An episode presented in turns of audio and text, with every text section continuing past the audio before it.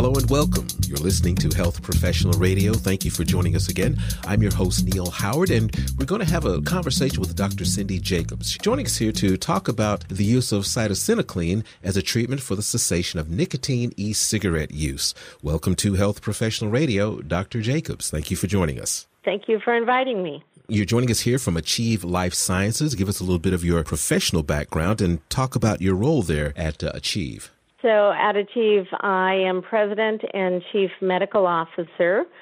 And my background is I have a PhD in research and an MD degree, and I've been in the biotech uh, world for about 30 years uh, in clinical research and running clinical trials. And what is Achieve Life Sciences' mission? Well, nicotine addiction, whether by use of combustible or elect- electronic cigarettes remains a major public health concern in the U.S. In fact, the National Institute on Drug Abuse, or NIDA, as they are called, um, includes tobacco and nicotine vaping as drugs of abuse. And according to the CDC, more than 50 million Americans are addicted to some form of nicotine including roughly about 11 million users of nicotine e cigarettes or nicotine vapes. Achieve's focus and commitment is to address this global nicotine addiction by making cytisinicline a widely available nicotine cessation therapy for those who want to kick the habit, um, uh, basically, kick the nicotine habit for good. I mean, right now, although there are approved medications to help smokers quit combustible cigarettes, there are no currently approved medications that specifically help nicotine vapers to quit. So, if, if successful, cytisinicline could be the first. What is the difference between the nicotine that's in vaping products and the nicotine that's in combustible cigarettes? Well, nicotine is nicotine. There is no difference. Mm-hmm. But what is different is all that goes with it. Um, so, e cigarettes may not contain all the toxins that combustible cigarettes have, but they do have other components in them that are the short and long term safety of them in of e cigarettes um, remains unclear. When it comes to addiction, is nicotine the only ingredient in cigarettes, whether combustible or e cigarettes, that is actually addictive in nature, not just harmful? It is the it is the addictive component of combustible cigarettes and nicotine e cigarettes, yes. So basically, just because it's in a vape form, as long as there's nicotine in it, there is the high risk of addiction. Correct. Um, for example, in individuals who have quit combustible cigarettes by using nicotine e cigarettes, it actually has been shown that um, continued e cigarette use or nicotine vaping um, can cause further or sustained nicotine addiction. In fact, a, a multivariate analysis about a year or two ago showed that individuals who had higher nicotine dependence scores were associated with longer e cigarette use. Hmm. So basically, the safest option is to quit nicotine use altogether, whether it's combustible cigarettes or um, vaping. Is it just the manufacturers of e cigarettes that are touting that it's safer than combustible cigarettes, or is there science to back that claim up? Well, e cigarettes do contain fewer toxins than combustible cigarettes.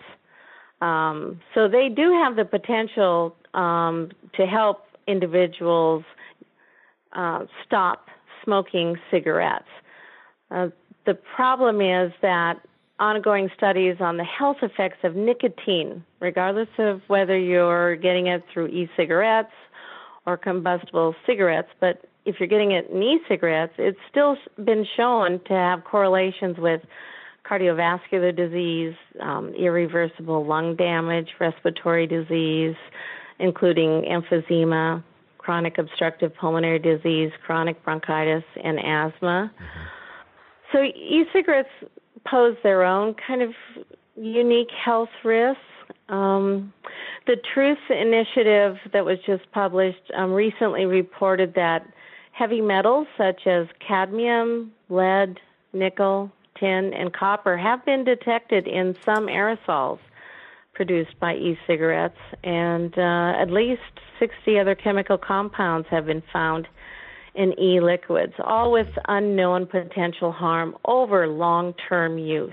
Now, we've all been um, acquainted with uh, the the public service announcements about stopping smoking, um, cessation programs all over the place, and we've all heard about the the guy or, or the woman that has really really wanted to quit for years, but just couldn't seem to, and they they tell everyone, "Hey, I really want to quit." Are you hearing the same thing from people that are vaping? Um, yes. In fact, as more data is released and the potential risks and harm of these various vape and e cigarette products are understood, more users are seeking options for quitting. In fact, we conducted a, a survey of approximately 500 users of nicotine vaping devices mm-hmm. or e cigarettes, and 73% of them responded that they wanted or intended to quit vaping within the next three to 12 months. And of those who intended to quit even sooner, with, within the next three months, more than half stated that they would really like or extremely like to try a prescription product to help them do so. Um, and frankly, we'll soon be finding out as we will be initiating our trial in 2022 that will enroll participants who vape or use nicotine e-cigarettes and want to quit to evaluate cytisinicline's benefit in helping them to quit their nicotine dependence. In your opinion, is the psychological dependence on uh, combustible cigarettes and other combustible products equal to or greater than the psychological dependence with e-cigarettes? Well, the dependence is still a chemical dependence with nicotine, so um, it's definitely similar. It's really your dependence on nicotine mm-hmm. that you're fighting. Mm-hmm. Now, a little bit about your, your partnership with the NIH. You mentioned that these plans are, are going to roll out for this study in uh, next year, right? Correct. Now, is this an ongoing partnership? Is this a new development with the NIH? Well, um, yes and no. Our initial partnership with NIH actually goes back to 2016, 2017, when the NIH deemed cytisinicline as a drug of national public health importance. And the National Center for Complementary and Integrative Health, a division of NIH, funded and conducted all of our non clinical pharmacokinetic and toxicology studies that were required for submitting an investigational new drug application for cytisinicline with the FDA. And then later in 2019, the NCI, another division of NIH, also helped fund all of our non clinical um, fertility and reproductive toxicology studies uh, required to start a phase three program for evaluating uh, cytisinicline as a smoking cessation medication.